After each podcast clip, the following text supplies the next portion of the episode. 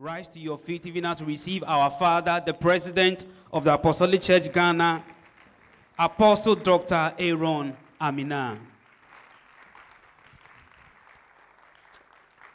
Hallelujah. Please let's take our seats. uh, Praise the Lord. I thank God for the gift of life and for what He's doing in our midst and for the interactive nature of what we've been doing here as senior campus. Um, the way we are interacting makes it clear that we are, we are learning. We are moving from where we used to be, we are going somewhere else. Praise God. If we are asking that the church must shift, it's not the buildings that will shift, it's not the name that will shift, it must be the people. Praise God. And until the people shift, nothing has shifted. Because the church is not the building, the church is the people.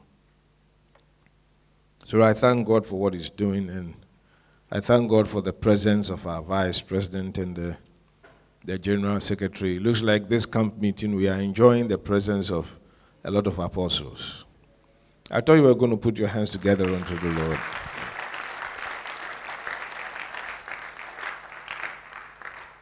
What we were told before we were even made pastors was that when an apostle visits you, whether he speaks or not, you are blessed. So he can just come to your church and not speak and go, but you are blessed. Praise God. So tell your neighbor sitting beside you, you are blessed. I want to thank the, the leaders of this group for working tirelessly to get this camp meeting well organized in the midst of some very, very difficult challenges. We thank God that they've braved through it all, and camping is going on as usual. Depending on where you sit, this topic might be pleasant or uncomfortable, because we are going to talk about money. Uh, but fortunately, it's not money I'm going to take from you, it's money I'm going to give to you, so smile.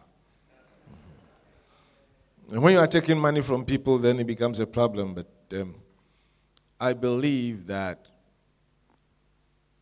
wealth belongs to the children of God. And that's not what I've been asked to talk about.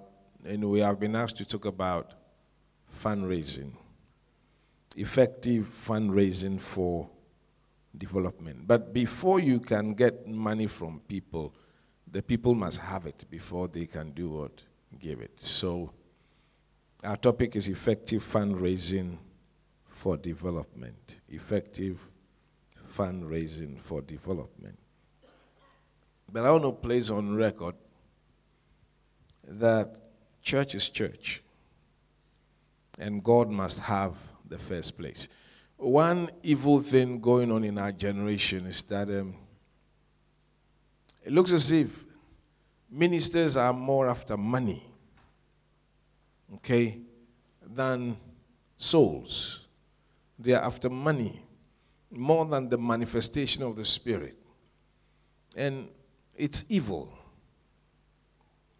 When we come to church, church is about God. Praise God.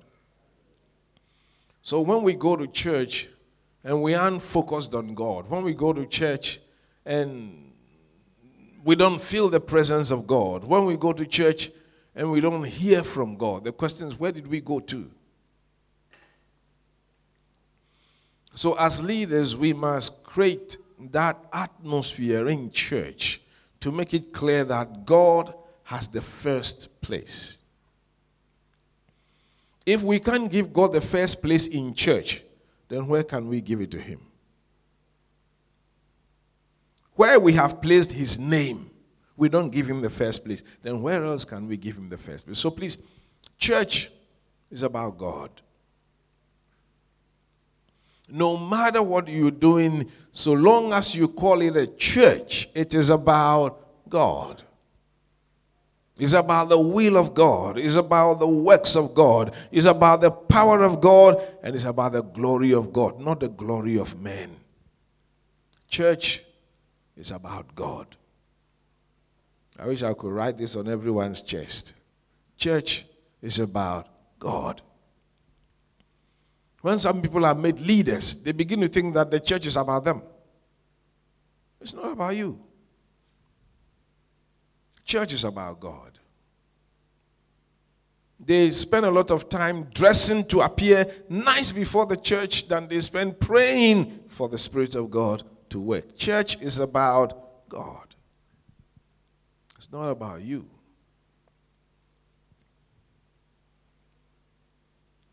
After saying that God must have the first place, let me also say that money is important, but souls are far more important.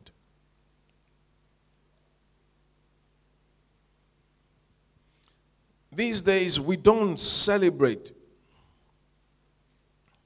the salvation stories of people. It looks like we've gotten used to seeing people getting saved. If we go to church and someone comes in and drops 10,000 US dollars in the offering bowl, we will clap and clap and clap and shout. But if one person gets saved that day, I mean, no one is moved. We have our hearts in the wrong places. Are you here with me? We, we, we are failing to realize what salvation means. We are failing to know the real value of a soul.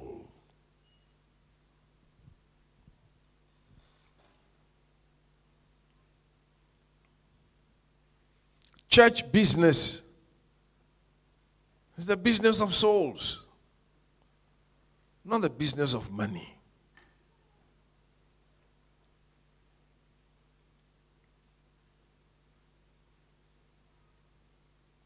But we find ourselves in a church where, at the end of the year, when we have the state of the church address or the booklet, we see rankings based on how much tithe the areas pay. You don't see rankings on how many souls were brought. Is this church? I'm asking a question. Are you here with me? Our hearts are in the wrong places.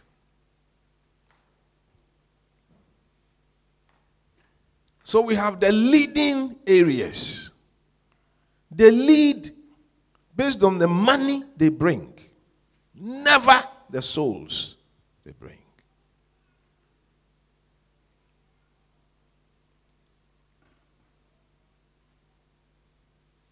So we really need a shift we must shift our hearts from the wrong direction to the right direction. Souls far more important than money. Let's celebrate salvation stories. Let's celebrate what God is doing in lives. Yes, we have to celebrate our financial progress too, but we should know the order. God comes first, souls come next before we talk about resources. And the resources, we have human resource even before we have financial resource. I hope I'm not messing up someone's theology. Because I believe these, these things are quite straightforward. So, since I've spoken about God and I've spoken about souls, I can talk about money freely now. Do I have your permission to do that? Because I've, I've defined it that the first should be God, and the second should be the souls. Then we can talk about resources, and money is one of the important resources that we have. So let me say next that financial limitation can be a great bondage. You can have all the anointing.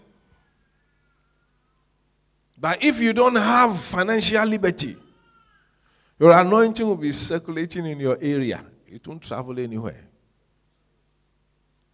Are you here with me? Finance can give you reach. Finance can give a spread of your influence.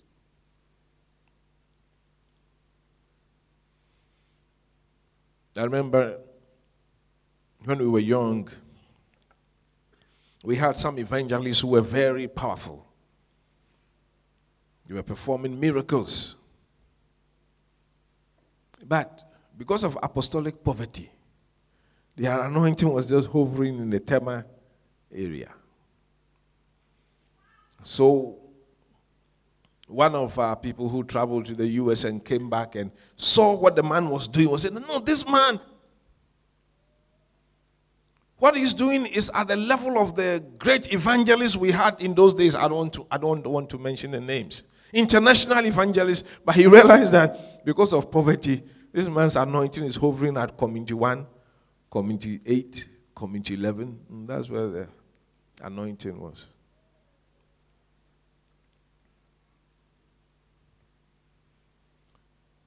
Finance is an important wheel for ministry.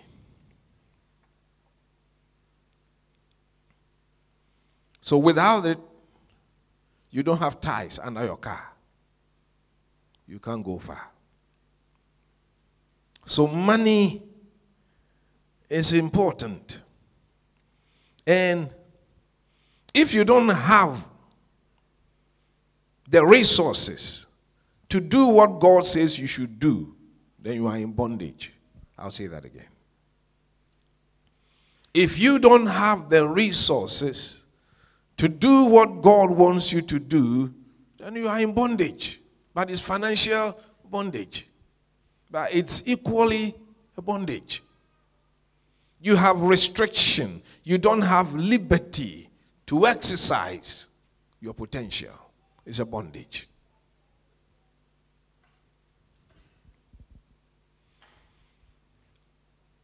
So I like talking about financial liberty. Where you have what it takes to do what God wants you to do. That's it.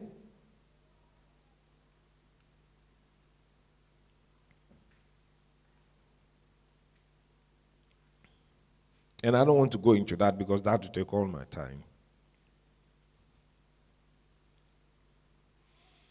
The first time this issue came up that money answereth all things. We said, no, money cannot save. Who told you so? Money can save.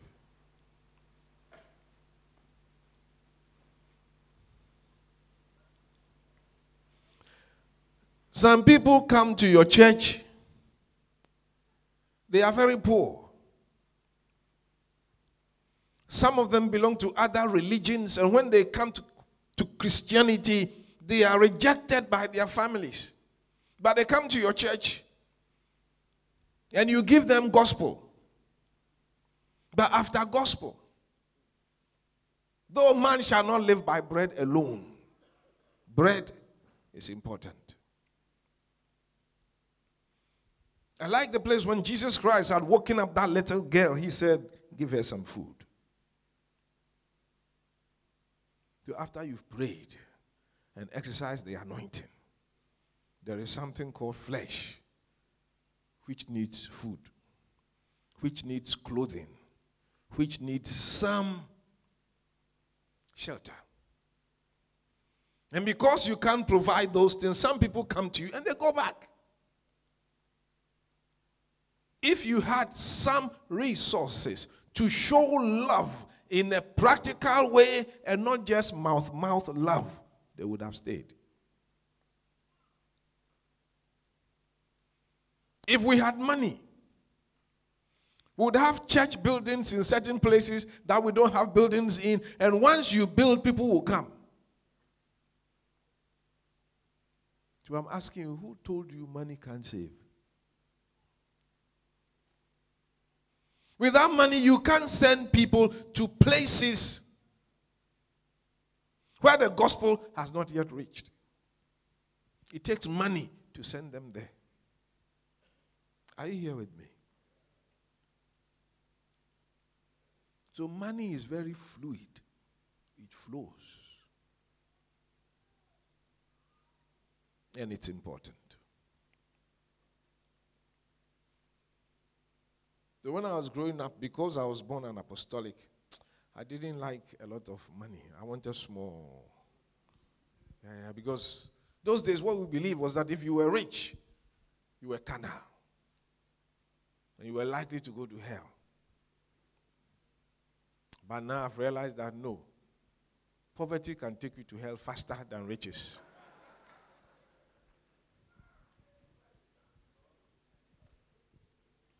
No, it's not true.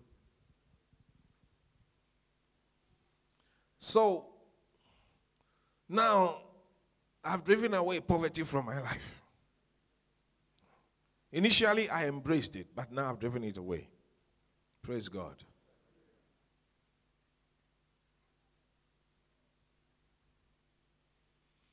But I also believe that wealth should exist in a certain environment. Let me just say this so that I don't spend too much time on it. Your level of prosperity, wealth wise, must correspond to the level of your anointing. Otherwise, your wealth will be a problem to you. So, when we are not spiritually sound and we are poor, it's not good, but I, I like it. Because if we were rich, we would have done the wrong things. Do you understand me here? I'm not asking you to agree. I just say, do you understand? Because that, that, that is a choice. Let me say it again. I don't like the situation where churches are prospering financially far above their spirituality because they'll use the money in doing the wrong things. But I also don't like the situation where they have the high spirituality to do the great things, but they don't have the money to make it possible. Both situations are evil.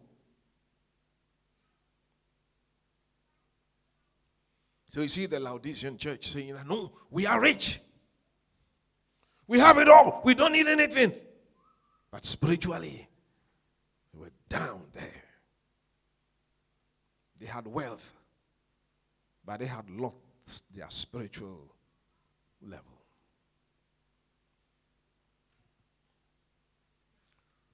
So let me ask you now what's our spiritual level and what's our financial level? Which one is higher? Or are we at a balance? That one, I leave it to you. Praise God. So tell your neighbor, money is important. Tell your neighbor, I refuse to be poor. So tell him or her, you too, don't be poor. Praise God. Praise God. Praise God. The wealth of the nations must come to the righteous. Some are not ready to receive it.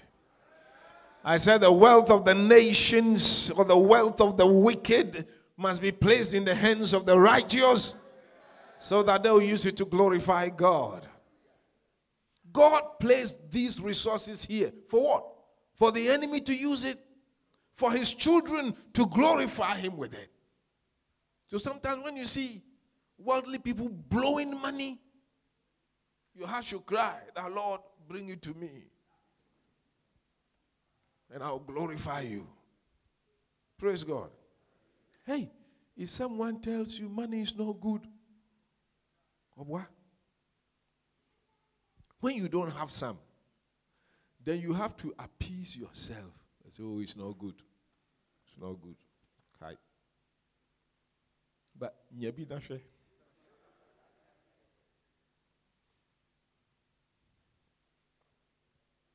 May God be your helper.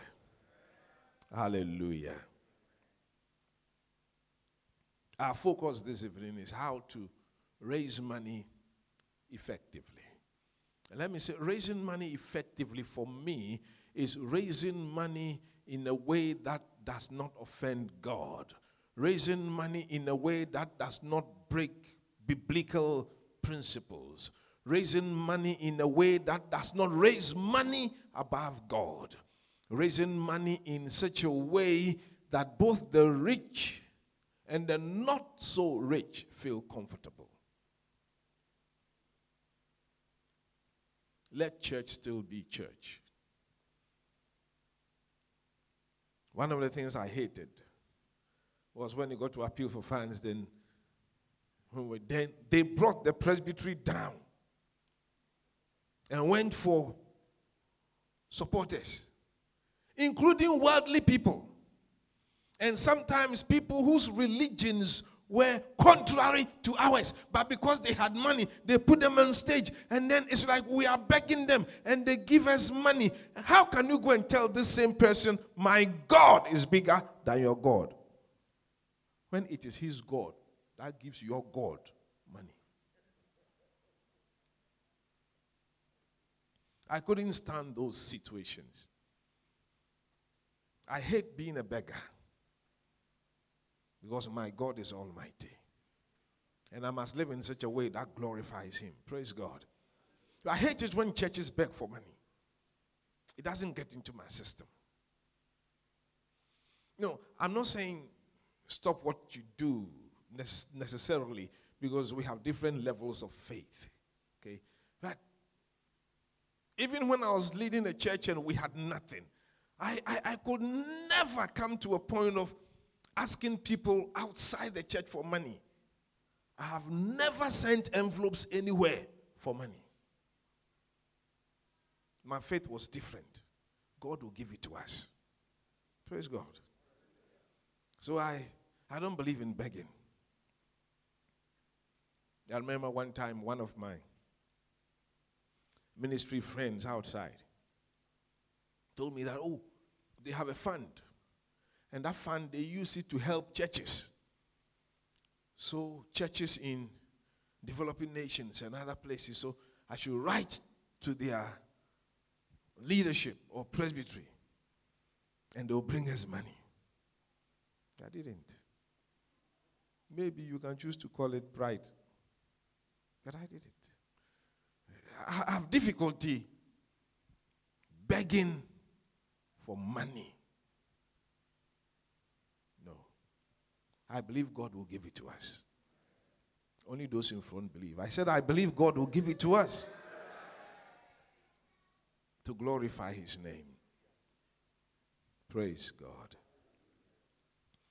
So, when we are raising money effectively, we should not offend the Holy Spirit in the process. We should not offend the Holy Spirit in the process. We should not be selling the grace of God.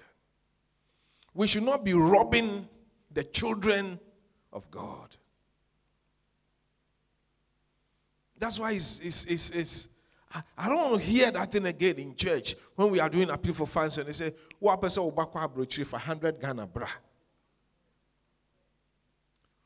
What kind of statement is that? And what kind of God does that? So the woman who does not have 100 Ghana and has 10 Ghana, or no. How do we sell grace at levels? It is true. The one who gives more will have more blessings. Teach that one.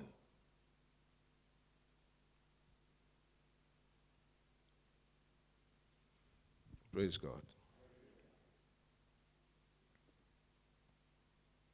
So, in talking about how to raise funds effectively, I want to talk about factors that depends on you, the fundraiser, factors that depend on the people, and factors that will have to do with the process or the procedure.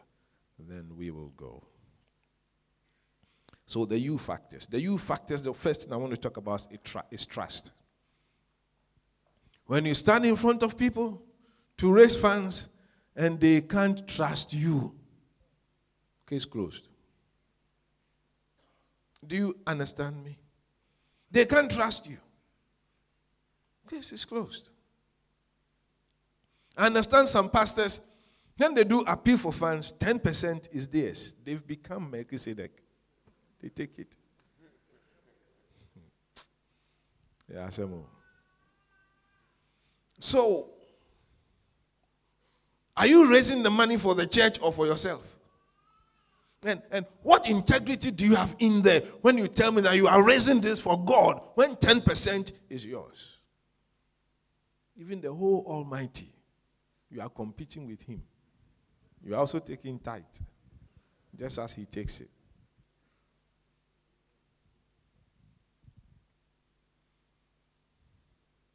You are raising funds, and, and the people know that you are not sincere with the church's finances. They can't trust you with the money. The little offering they bring, you make sure your allowances, your monthly allowances, take away everything. When you are calling for money, they can't trust you.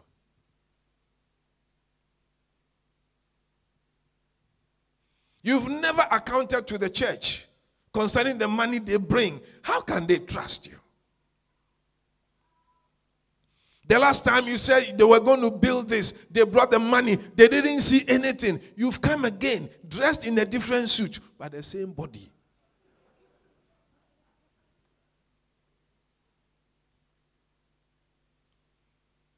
When people can't trust you, they won't give. So, one of the major issues we have is trust. So, you have to make sure you are trustworthy. Trustworthy. Accountability is, is important. The last funds you raised, what did you do with it? Were you faithful? Tell them what you used it for. Then, when you are asking for more, they can trust you.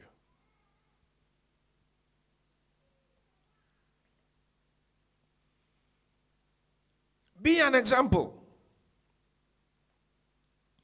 A lot of ministers take it that the pastor's salary is low.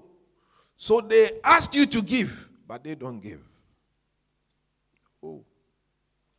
If you are not a giver, you cannot transfer the spirit of giving. Hello. You must be a giver yourself. So that when you're asking people to give, because you give yourself, your spirit will help them. There's that kind of transfer. The Spirit of God working in you can touch them. Otherwise, you're just speaking words. So learn to be a giver yourself if you're a church leader. Then you can ask people to give. And I have problems with church leaders who don't give. So when I want someone to perform or to raise funds. I'm not looking for the one next in rank. I'm looking for the one who gives. Because it's a transfer of spirit.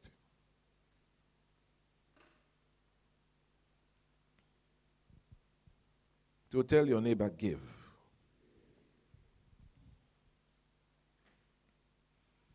Let me talk about some people factors. First one is uh, have, have you taught your people? Uh, are they passionate about God? Okay. Is, is God in the center of their lives? Are they seeking for the church of God to prosper? Are they passionate about the work of God? If they are not passionate about God and His work, they don't have the motivation to give the only motivation they will have will be the lottery motivation. Give and it shall be given unto you. Press down. Shaking. No, no, no. No. There must be people passionate about the work of God. To the level that their highest motivation is to see the work prosper, not necessarily what will come to them, though God will bless them. That should not be the primary aim. You should teach your people to cross that bridge where they can give their all to God. So, teaching is very important. Are they passionate about God?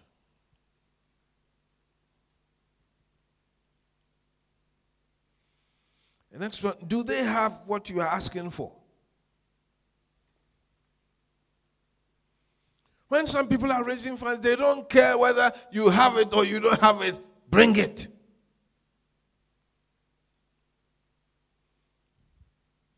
Some people will say, give dangerous offering.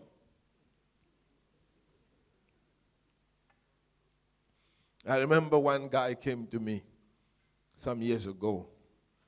He went to a charismatic church and they asked him to give a dangerous offering.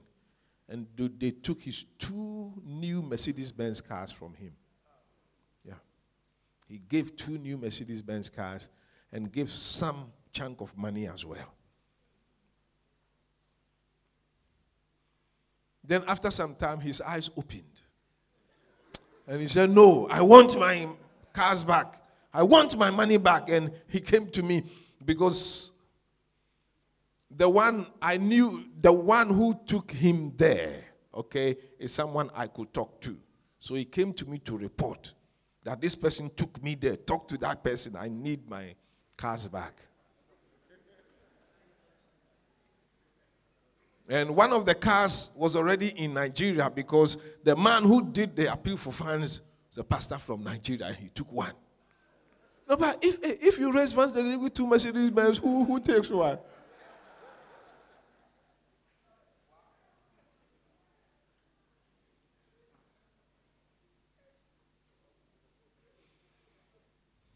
See, you should care whether they have what you're asking for.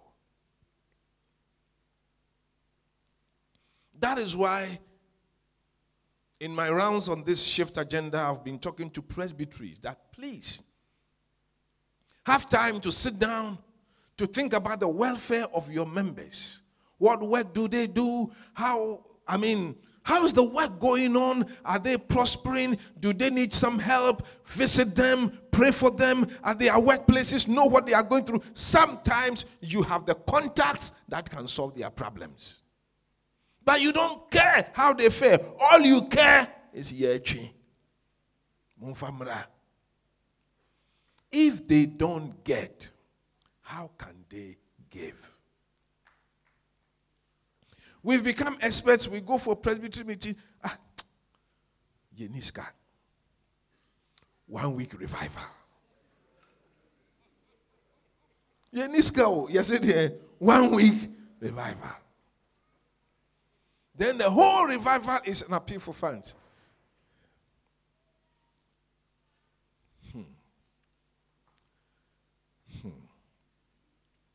Sɛ mmaa bi wɔ hɔ a yɛhwi nipa wɔ heaven a nipa bi bɛbrɛ o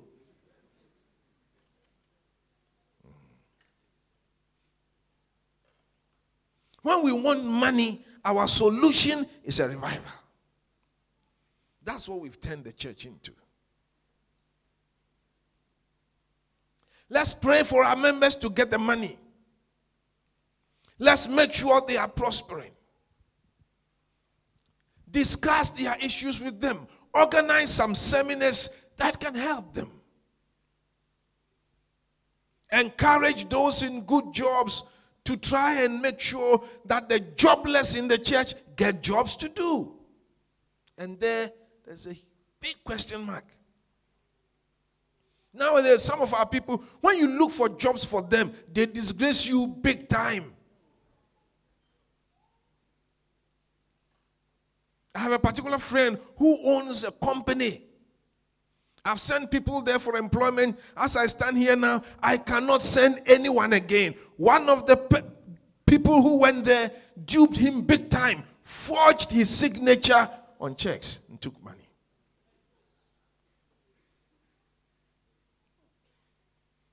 I'm talking about member.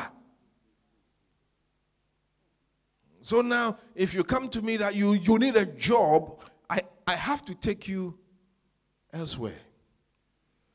I can't take you to this friend anymore. So I'm waiting for some years to pass for that memory to be washed before I can renew the visa at that place.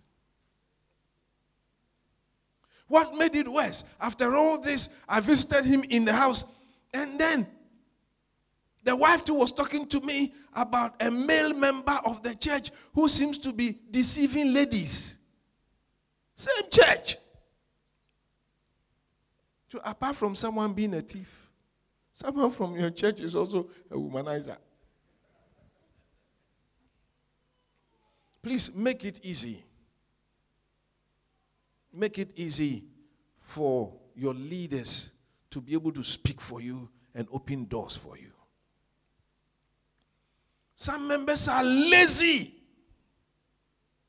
You open doors for them, they will disgrace you.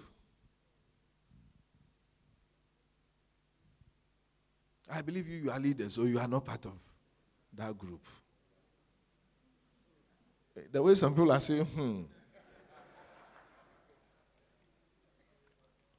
So please, let's have prayer times, programs to help our members make it. Is that okay?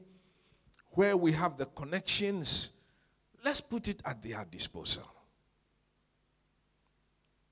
And may God help us that they don't go to disgrace us. Hallelujah. Make sure what you are asking for, they have it.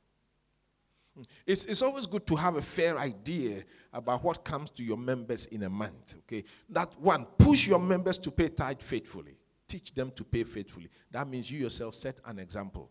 And if you have elders in your presbytery and you have evidence they are not paying tithes, drop them. Everyone will understand that yes, we must pay tithe. But some elders are not paying and no one says anything. And you want the members to pay. No. Teach them to pay tithe faithfully. When they are paying tithe faithfully, it gives you a fair idea.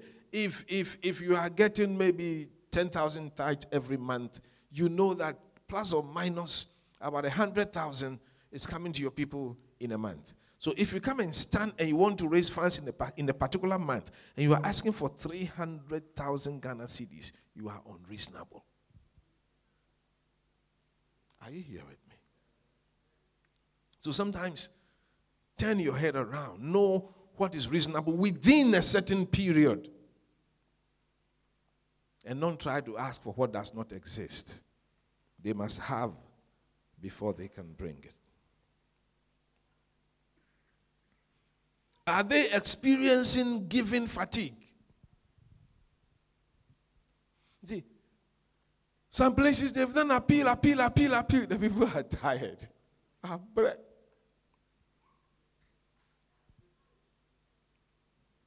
They are tired. And you know, some people don't come to church because of appeal for funds. They stay home. They stay home, they won't come. Because they know when we come every Sunday, we have to go around four times, and the person has only one. And he or she can't stand being bypassed three times. It's a disgrace. So they'll stay home. And you think God won't punish you because of the way you are running his church. People can't come to church. Hmm.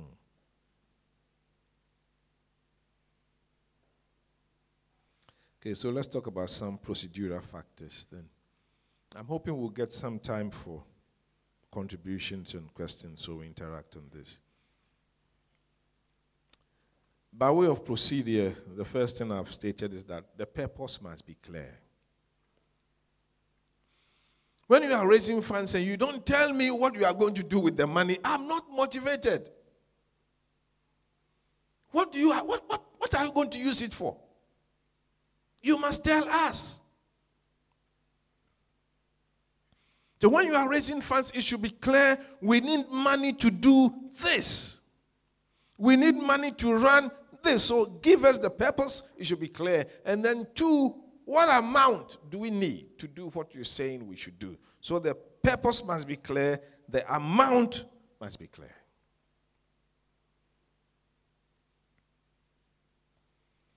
then it is your duty to raise our faith to the level that we can give that amount. And don't use coercion. No. Raise our faith. Use the word of God. No. One thing you have to do, you have to pray and pray and pray for God to drop a word. the word gives the approach. There are many ways to get into the pocket of a person, but not all the ways will work all the time. So you must pray and pray for God to drop a word. Now, this is what I want you to tell my people. And that word should speak to you. If the word is not speaking to you, it's not going to speak to the people. When God gives you a word, then you have the key. Then you pray for the people that the word of God will have an impact on them. You and I know that one of the difficult things for men to do is to give you money. It's not easy.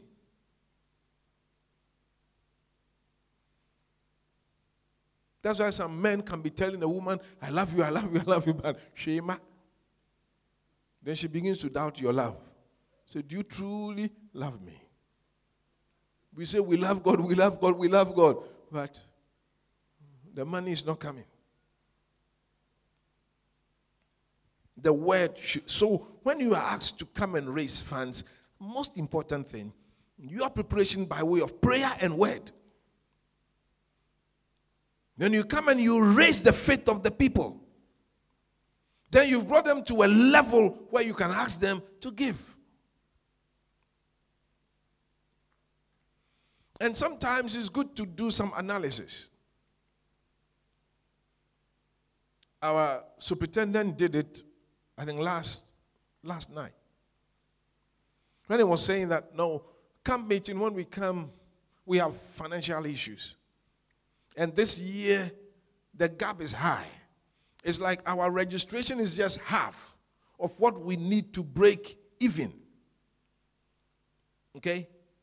So it means that if your registration was 130 Ghana cedis, and we need another one, 130 Ghana cedis from you before we can say that we are ending camp meeting without any debt. And that speaks to you. You want to give back. How much? What's the gap? And then he made us aware that the children cannot give that gap. So, as adults, you must bridge your personal gap and bridge the gap of those who cannot give because they don't earn. You have to do some analysis for people to understand why they should give a particular percentage. Are you here with me?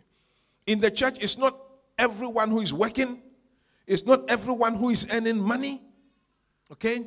And it's not everyone who has what it takes, but those who have should carry the responsibility. So you should find a way of doing some analysis that transfers the load to where the strength is. And ask them to give according to the level that God has prospered them. Some people, their gift is to give money for ministry. Full stop. Hello.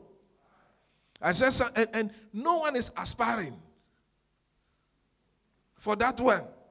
Everyone is aspiring for apostleship. Some people are financial backbones, they are major donors for the church. I want to be one. So sometimes it's good to do some analysis that no, we have 200 people in this church, and we have just about 100 workers, and we need 100,000. So if everyone could give me how much? A thousand, we should make it. But not everyone can do that. But some have been blessed by God and they can give 10. Others can give 5. Someone can give 2. Anyone giving less than a thousand means someone else is making up yours for you. So pray that someone should make it up. You are gingering the minds of people, bringing them up to a point to know that if we must do this, then we must give this. Sorry, when I said about purpose, that you must give the purpose for what the money is going to be used for. Make sure that people like the purpose. Hello. Make sure they like the purpose. If they don't like you as their minister and you are raising funds to build a mission house so that you live in it, they won't give. Because they want you to be transferred. I be wise. If they don't like the purpose, their way of protest is to make sure they don't give. So don't give yourself that hard time. Make sure the purpose for which the funds is being raised is something that is appealing to the people. Then they will give for it.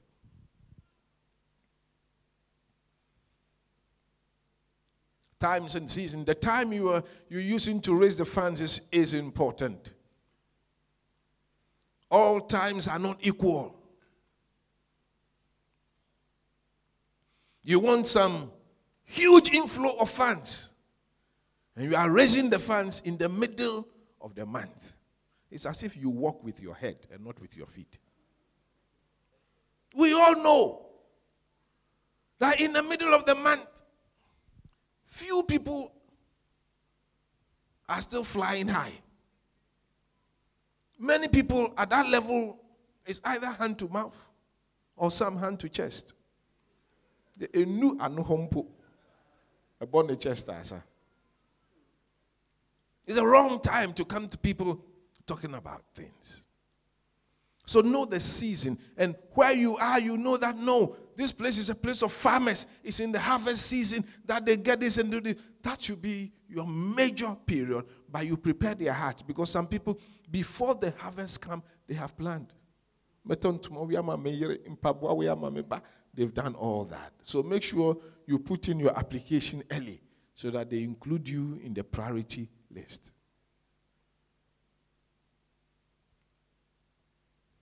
And if the money you're looking for, you know, cannot be raised in a month, then you have to give a range. You have to give a period that they can raise it. That's why I'm saying be reasonable whether they have what you are asking for or not.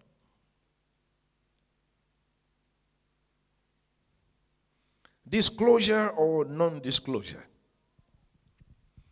Some people don't want anyone to know how much they are giving, and you must respect that. Others want the world to know, and it encourages them. So you must find a balance between the two. Those who want to, people to know, you can let people know. And those who don't want people to know, make sure people don't get to know. And as you teach your people, more of them will, will, will move from wanting people to know into the group of not wanting people to know. That it comes out of teachings. Some people, as soon as they realize it will be announced, they bring the value down. Some people, too, as soon as they, are, they realize it will be announced, they push the value up. So use the two so that you don't lose.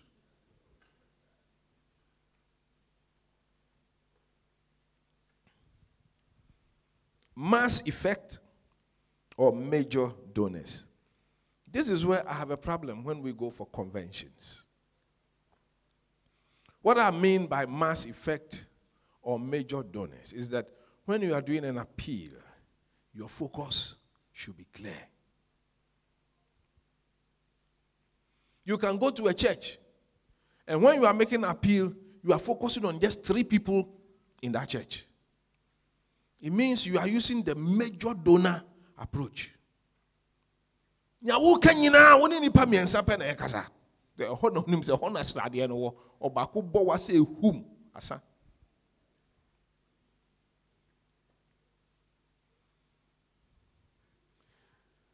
But when we come to conventions and you are using a major donor approach, it gets me sick in my seat. Major donor approach is when you are asking, who can give me 10,000? Who can give me 5,000? You are majoring on those who can give you huge sums. At the time you are asking for the big ones, the ordinary people feel that, oh, they are not important. And it's taking long. Some of them get up and they start leaving. But when you have many people, you are better off using the mass approach. So you go to a convention and you have 6,000 people and you are raising funds. And if everyone gives you 20 Ghana, how much do you have? Hey, sika nso a, mass nso a.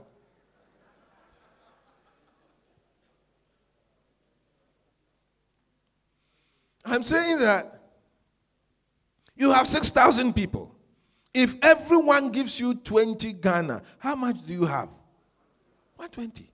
But you skip it and be shouting, Hina the mami, 10,000, 5,000, 2,000. By the time you get to their level, they are discouraged. Because they are realizing that your focus is the big elephants. They, they don't matter. They will give you one Ghana for your pocket. Finish. By the time you go and count, you are nowhere. Are you here with me? When you have many people, go first for the mass effect. Then you can come to major donors. You won't lose. But the principle is the same don't waste time. So you must think about what is my main approach? Am I going for mass effect or major donors? Then there is this appeal that I have tried and it works.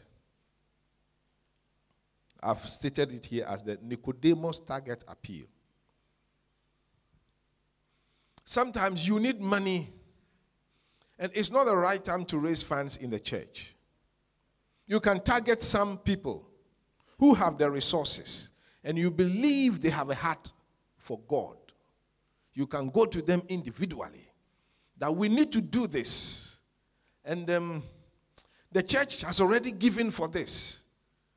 And talk to just some individuals. And if they trust you, they give you the money to do it. Do you understand this? Without coming to stand, you see, when you are always doing appeal, appeal, appeal in front, people get tired. And sometimes just three people can give you the money you are looking for so that you don't worry the rest of the church. Hello.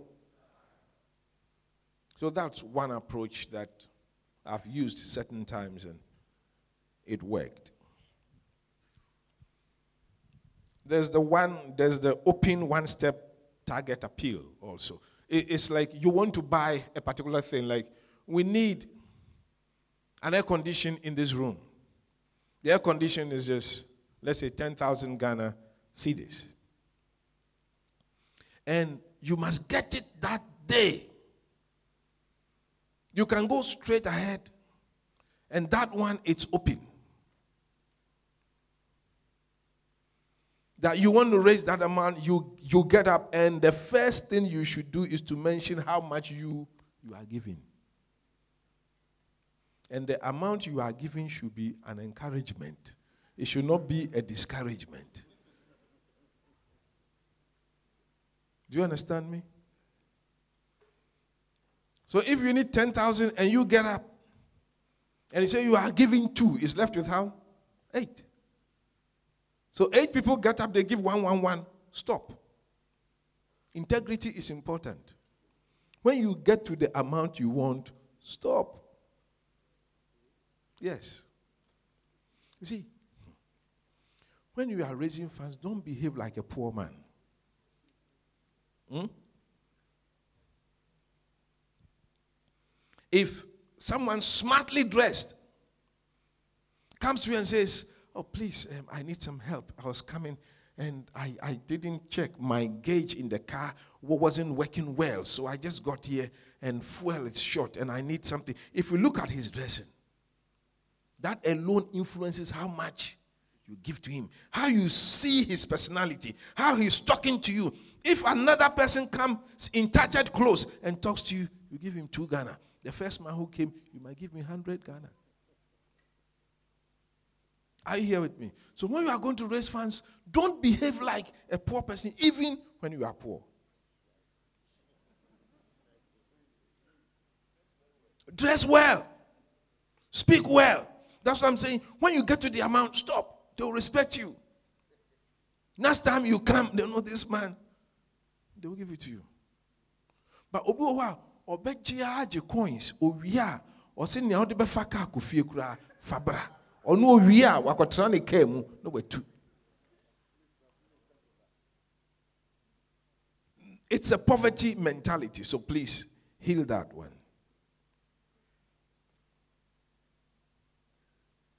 Let me stop here. I've written that I'll talk about the Nehemiah project, but let's take your contributions and questions, then I'll hit that as the last thing. Then, um,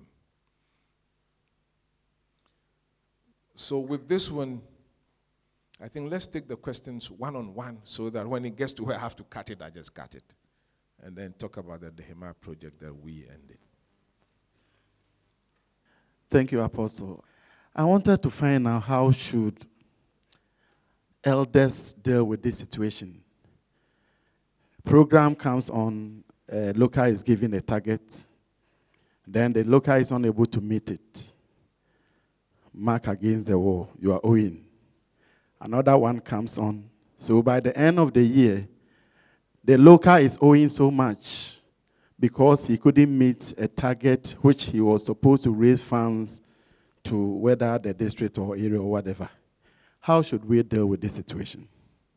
Yeah, I, I think that we've st- we, are, we are talking to the leaders and pastors and elders and all that, that from next year, those things must cease. Okay? Don't put burdens on locals that they cannot carry. If you're asking us to do a program and bring money, we'll do the program. We'll do our best to organize it well. Whatever we get when we bring it, take it. Because if you take it and you say we are owing, where should we go and get the extra money from to bring it to you? Should we go and organize another program or what? So we are asking that we shift from that system. If you ask us to do it, if even you want us to bring all the 100%, we can bring it to you. But to ask us to bring more than we got is unrighteous. Let the church be free, okay, to do church. So we want you are owing, you are owing to stop. But some of you too, when they don't give you big targets, you don't do it well. See, that's why the pastors want to, because some people are lazy. They won't organize the program well. But now, if you are lazy, we'll shift you. So don't be lazy. Work and work hard. So I believe that thing will be a thing of the past. Yeah, we, we will be seeing to that. There will be some high level of monitoring to make sure that we don't abuse the system. Um, Apostle, uh, I think some of us are very blessed with these seminars. Um, a question that I want to put forth is um, you made mention that if we want people to give war, then what we have to do is organize seminars and other things for them. Um, the church, the local church, mostly they don't like seminars. But when you mention prayer, you see the whole room being full. But when you say seminar, you go there and you are sad uh, because they will not come for seminars. They want uh, prayers and other things. So I don't know if it is the members that is making leaders organize prayer program for fundraising or I don't know how, how, how we, we're going to do that because seminars, they don't come. Yes, seminars, they don't. No, um, it's true. Seminars are for people who, who want to reason, who want to think, okay? Um, our level of membership, we are not like other churches filled with intellectuals. To our level of membership, they might not like seminars, but they will enjoy inspirational preaching. Yeah, so go for that one. Okay, go for that one. And if what they love is prayer, you bring them. You intersperse your prayer. There's, there are some prayer topics, they are mini preachings. Don't be wise. Find, there's always a way. There's always a way. So know the congregation you have and know how to feed them with the same food they are refusing to eat. And they will eat it with joy without knowing that this is the same food we rejected. May God give you wisdom. Seminars can be boring for people who are not, who don't have that high intellectual capacity. And some of us too, when you come and stand there, then you mention the word and you say that in the Greek, in what? the Greek eh, How? Know the kind of congregation you have and, and, and, and how to handle them. Yes. Okay, when you finish, there's a hand way back there. I'm Jonathan Ahulu. Okay. Uh, please, I want to ask uh, in our various settings whereby elders are not paying tithes, they don't contribute also with their finances to support church activities. How do I handle them in my locals or district when they are not contributing faithfully? If there is evidence that any officer is not paying tithe faithfully, the person should be dropped from leadership at once. Tithing is part of the things we most surely believe. If you don't believe one of the tenets, you cannot be an apostolic. Okay? And what shows that you believe in it is not saying I believe, but practicing it. So if you're a leader and you are not paying tithe faithfully, who should pay tithe for you to come and be a leader over? You have to drop. That is simple. When we start doing it, they will stop. It is wrong. Not to be doing what you are asking others to do. It's wrong. You are rising against the principles and practices of the church. You can't be a leader. And check your pastors too, whether they are paying tithe faithfully. Some don't. No, a lady reported her pastor to me. The pastor was paying tithe faithfully on the salary that came from national. And then all the allowances coming from the area and district were dodged. No. You have to pay what you are asking your members to pay. Some people were telling me that we should deduct pastors' tithe from their salaries. I said, no. They should go through the same temptation members go through.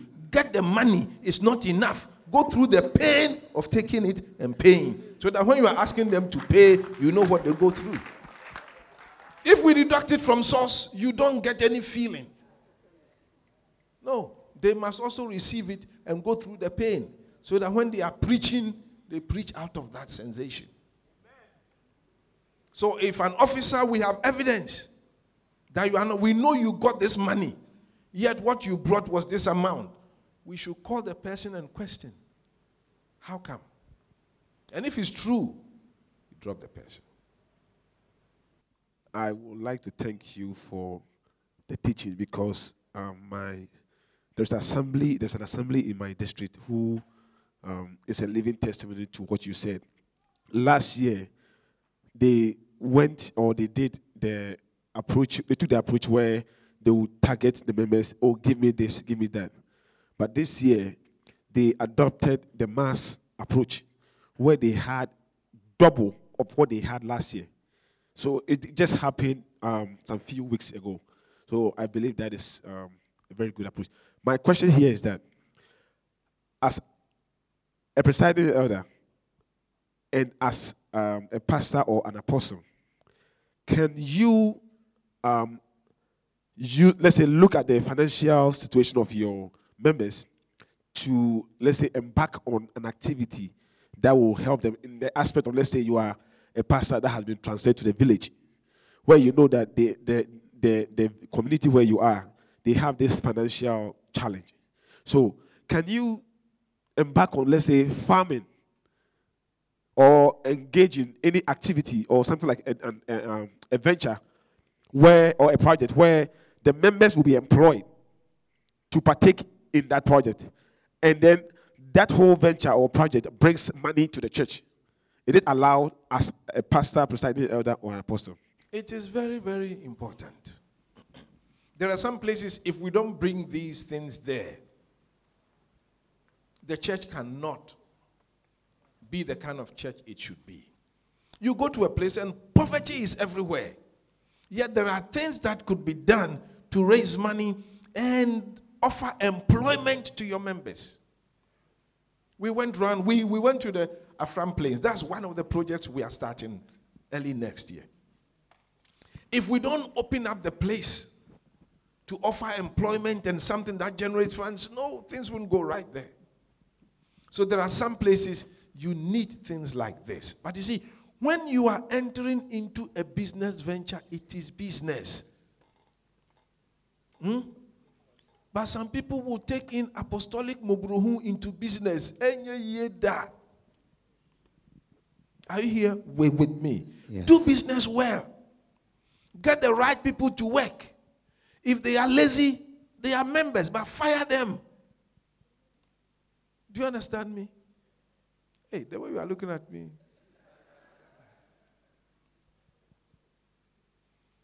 Because some people will be members and then, ah, one mejuma, oh, yako prayer meeting, one mejuma, yako convention. As Juma, soon convention. You've been, if you've been employed, work. So don't let them mix the church with the work. When they are employed, they are employees. Let them work. I'm asking this question based on a statement made by two senior elders in my place. And what they said is that for them, if they are going to church with their tithe on them, and somebody is in need of money critically, they will give the tithe to them. It's also part of giving. In apostolic setting, is it good to do that? I want clarification. Thank you. This one, it is clear. No. If we all decide that we use our tithes for Adoye, please, the tithe does not end all your giving. The tithe is the one that you must bring compulsorily to the storehouse. And out of the 90% that is left, you can bless people. That's why it is one tenth and not 50%. You should have the freedom to do other things. So it is wrong. And you said they are elders. Please, when you finish, give us their names and phone numbers.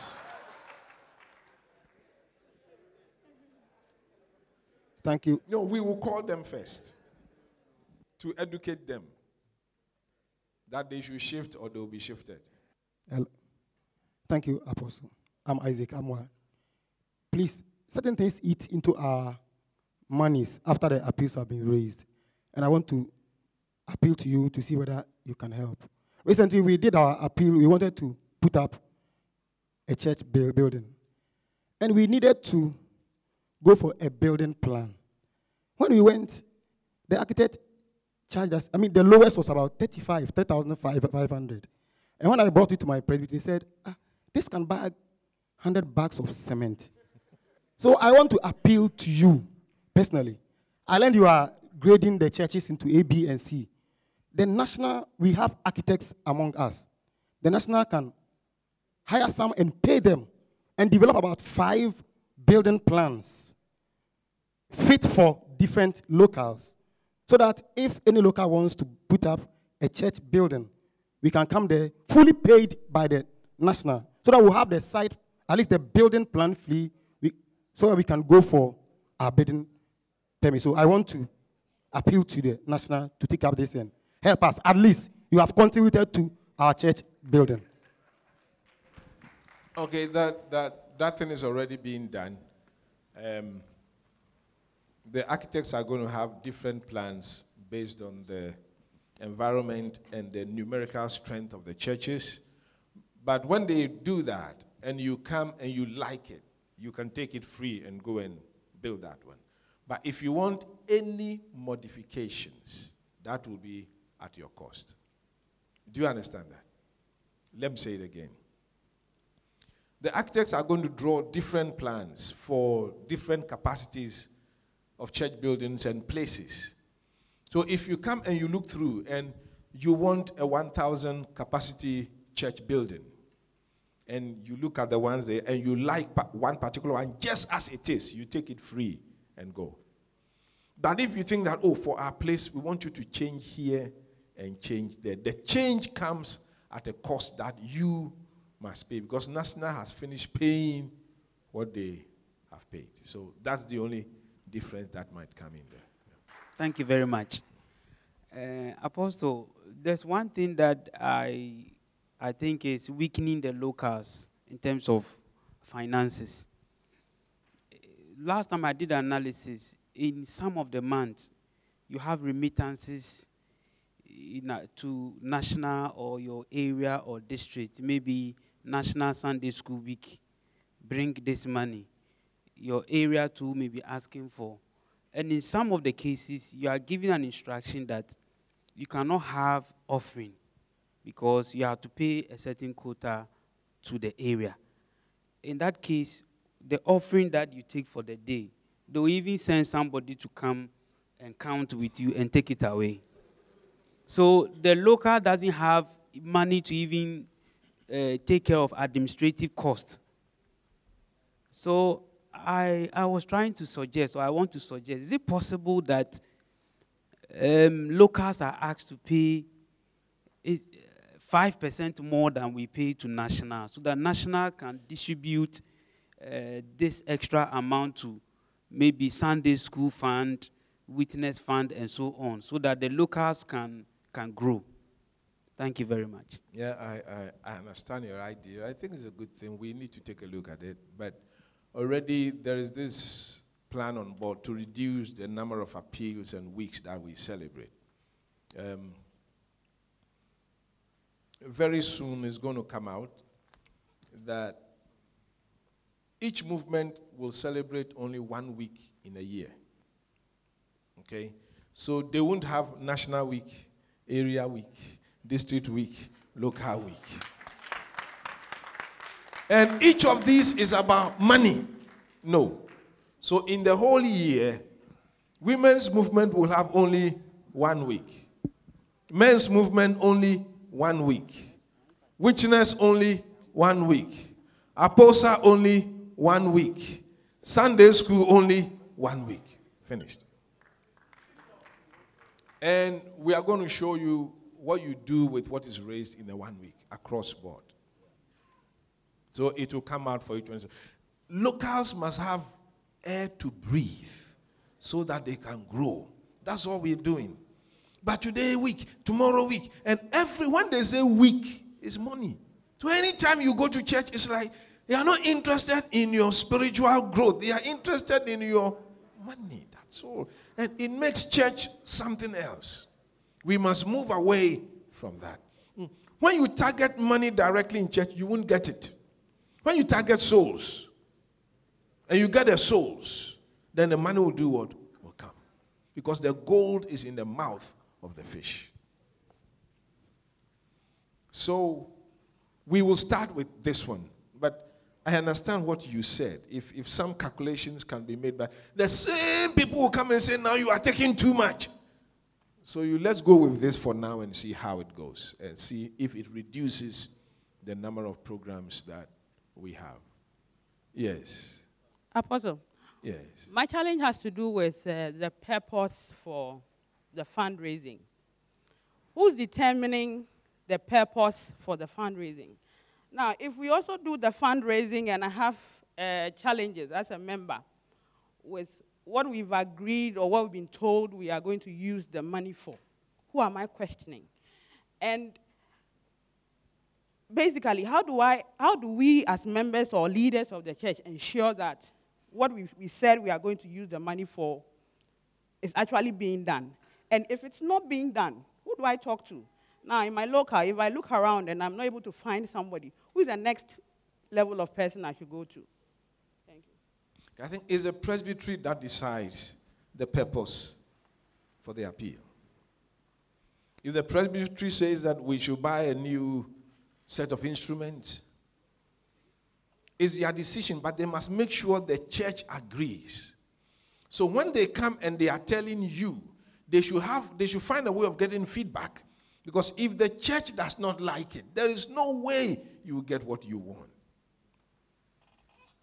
If it's for a new mission house, it's for a new car for the pastor, whatever it is, it's for a new church building, make sure the heart of the people are with you. So it's a presbytery decision that must come to the membership, and it should be okay with the membership. If it is not, and it's it's not that it's the majority of the members who don't like it, but you as an individual, there isn't much you can do, but you can talk to either the pastor or the presiding elder and give your reason.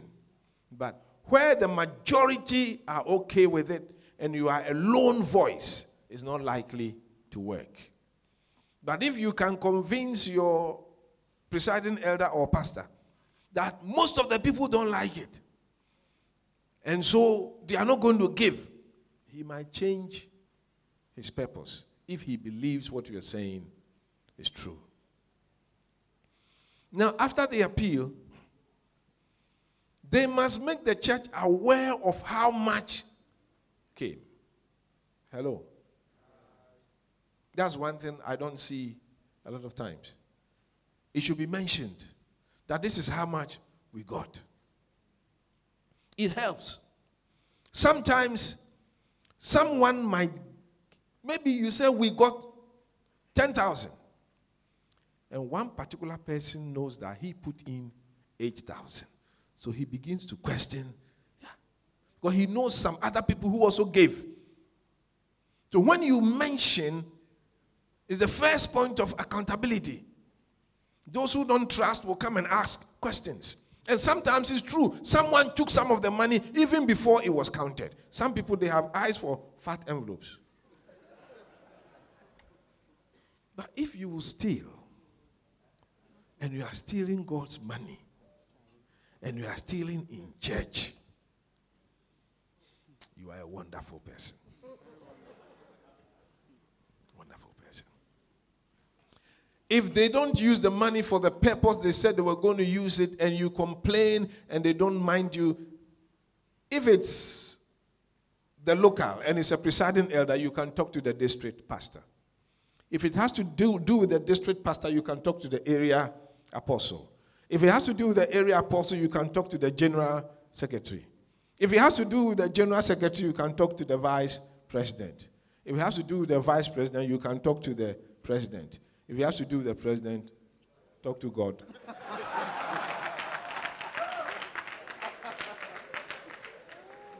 no, no, no, you can even talk to council, but if, if I say council, who are you going to talk to?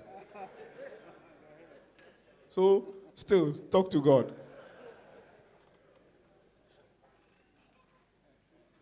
Yes. Thank you, Apostle. My name is Richard Infojo. I happened to attend a seminar some time ago where the resource person who was a pastor made mention that um, in giving out honorarium after appeal for funds, that is for the pastor, especially the person who did the appeal for funds, Yeah. we have to factor in the amount the pastor himself gave. So if we're expecting probably 2,000, and then the pastor gave 200 cedis, the people who are supposed to prepare the honorarium shouldn't bring in something less than 200 cedis. That's the amount he gave. And that statement, in fact, brought a whole lot of confusion, contention. And uh, for me, I also struggle to um, agree with it because there have been situations where we're raising funds and even we couldn't meet the target. Are we supposed to still take part of the money? And in this case, more than what even the person who is doing the appeal for funds gave. Are we supposed to do that? Is that the right thing to do? Thank you. It is, it is okay to give some honorarium to the ministers who come to work. We have crossed that bridge already. But using how much the person gave to calculate how much to give to him is an error. We are all members. And you are giving out of your faith and love for the work of God. How come that should be a criteria? If that's the criteria, then I'll go and borrow and come and make sure. And then you give my money back to me to take it to where I borrowed it from. ah, no, please. That system is not right. That system is not right. What we are giving to you has nothing to do with how much you contributed. We are appreciating the work you did. Okay, my question has got to do with um, locals that are over 40 years and still struggling to have place of worship. Um, please, may I know if the national can build for that local and put somebody there to, I mean, pay that cost within their time? Because some places might be developing areas. Thank you. No, why did you use 40 years? Or life begins at 40? No, which which which area I, which area are you from? Where? Okay, I'm a Saman. Then it's clear that when we came for the shift in your area, you were not there. Because we addressed this issue. Um, it's, it's, when it comes to church buildings and mission houses, we should all endeavor to put our money into it and build it. The kind of blessings that comes from contributing to a church building and contributing to a place where a pastor will live in is so huge. Don't let anyone take that blessing away from you. If you can build it alone, do it. Do you get me? If you are in this church and you've been prospered by God and you can put up a church building alone, do it. As I stand here, I know God will give me grace to put up church buildings alone before He calls me to glory. It's, it's, it's, it's one thing I want to do. It's a huge blessing. So don't sit there and look up to national, national, national. No. But we've realized that there are some deprived areas. If you give them even 100 years, they cannot put up a building. For those deprived areas, National is coming out with a model church building that National will put up in those areas. Okay, that's why I said you missed this, because this has been said everywhere that we've been to with the shift agenda. So it will be done. But not for places where they have what it takes, but they are not able to do it. No. Uh, Apostle, my, my question is on the disclosure and non disclosure. Mm-hmm. Uh, you were advising that we should strike a balance, but you didn't give us how to strike the balance. Those who don't want to be known and those who want to be known, how do we strike the balance? Okay, it, it, it depends on how you do it. Um, one, as you pray, okay, if I remember one time a convention kind of fundraising, what was on my heart was that there are some people here that God has empowered you, okay, to be the financiers of this convention. I pull you out. And out of those people, I'll know who wants it mentioned and who does not, because they are not many. But the mass effect I raise, okay, that one, everyone is bringing it, it is non disclosure. But you can still make a statement that if God has placed a particular thing on your heart and you want to give it, bring it to me, that person you can ask, do you want it disclosed or, or not? But those give, giving mass, you should be blind.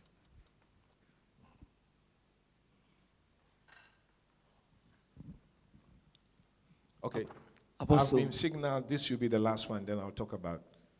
Yes. Uh, my name is Alfred. Okay. Um, I'm having some challenge in respect to some administrative courses in our locals.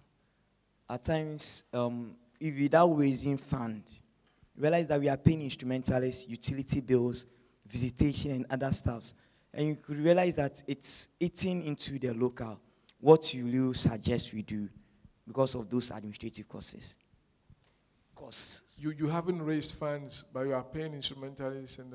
my my question is um, because of, of the administrative costs, we have to be raising fund regularly in order to mitigate that cost. Oh, okay, okay, okay. So you are doing fundraising a lot of times for recurrent expenditure. Hey. Then that church will be an appeal for funds church. oh. Please don't live above your means. Okay? Don't live above your means. Don't struggle to be where you are not. Have faith for what God is going to do, but get there before you spend. You know, some people they borrow, even for their weddings, with the hope that they'll receive gifts during the wedding.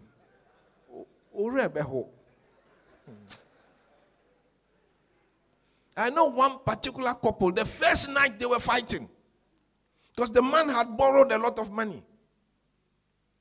Please, let God bring the money before you spend it. So, if you are in a church and you don't have money to pay instrumentalists, train those who can play without being paid. Are you here with me? Start from your level. And as God prospers you, then you know what to do. You know, there are some instrumentalists who will not ask for any money, true or false? Yes. And I don't want anyone to fight with me, so I won't get deep into these waters. But no local should live above its means. Deal with what you can comfortably raise. Because if you are doing appeal for funds for recurrent expenditure always, that is trouble. That is trouble. Because your, your normal offerings, okay, and things should be able to cover recurrent expenditure. So that when you go for huge appeals, it should be for major things. Okay, let me now talk about the Nehemiah project in just the next um, 10 minutes or so, and I'll end this. When we talk about the Nehemiah project, we are talking about the project to build a new headquarters for the Apostolic Church. If you are here, I believe you've seen our head office before. And you know that it's someone's big house with someone's small house attached to it. That's what we call our headquarters. And um, simple description is that the place is not fit for purpose. It's not fit for the kind of business we do there. There's no space to do anything. To the extent that we cannot even host GPCC NEC meetings, though we are a founding member. There are only four founding members of GPCC, and they are national executive meetings, they take it round the churches. We have sister churches that we are going there always. We are going to even charismatic churches, nice conference rooms. You go, the protocol, it gives you respect for those churches. We are a founding member. We can't bring one to our place. Which room are you taking them to? Conference room. It's a huge disgrace. We have departments we don't have space for. We're saying that we are creating a women's secretariat. That is in the air. There's no space on the ground. So we have outgrown. yie 74 we have outgrown that room.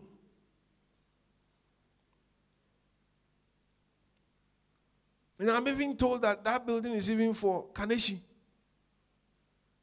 And head office annexed it which means yɛ koraa yɛni bi And now it's becoming a disgrace. But God is shifting us from that. I went to one of our sister churches. I visited them there and I went to the office of the general secretary. Who say Yakechi. If you compare their general secretary's office, you see, when you enter, no one will even tell you. You can see that this is the engine room of the church. But when you come to our general secretary's office, there's no engine there even before the room.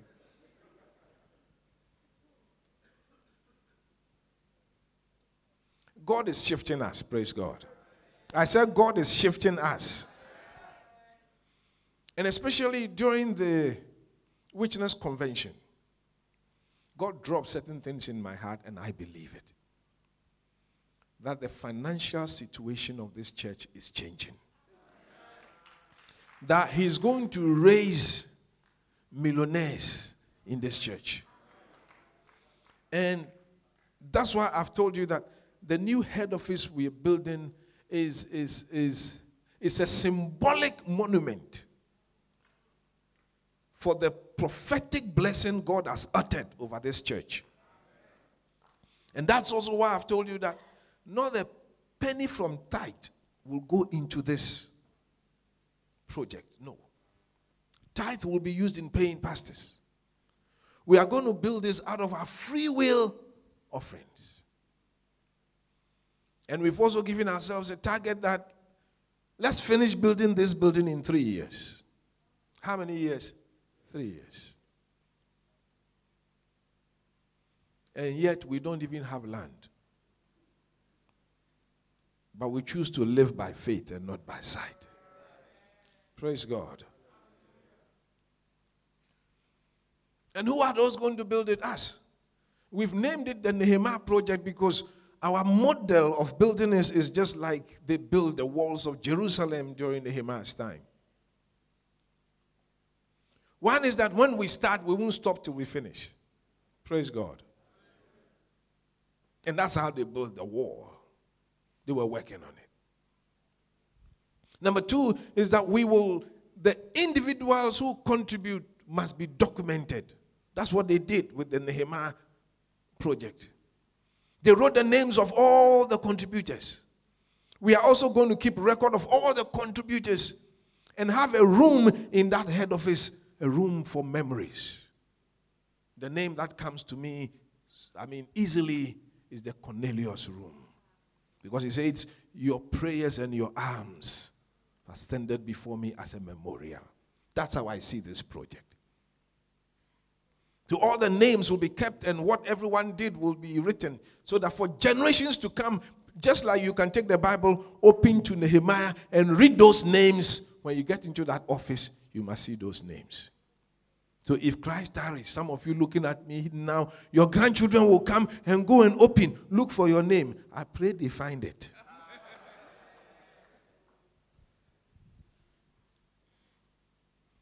The challenge is that for the three years, we want contributions coming from you every single month. And one challenge I'm asking God for is that this church is a big church. He should give me at least a thousand people who will give me a thousand Ghana every month for three years. That's 36 months. And some of you, as soon as I said it, you know you are part of the number because you have what it takes. And we've started already. We started last month. Some have paid. Some have even paid their amount for one year. Yes, some have paid for one year already.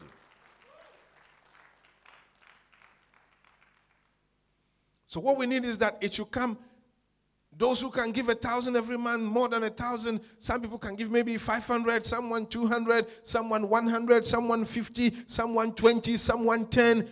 What, the level to which God has blessed you, what I'm asking for is consistency.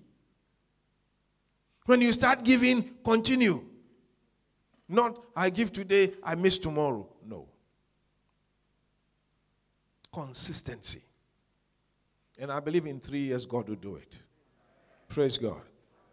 And we've said that we don't want to collect this money and bring it up along the levels. That we collect it from the local, and then they take it to the district, and the district takes it to the area, and the area brings it to national. I understand the voltage drops at each level.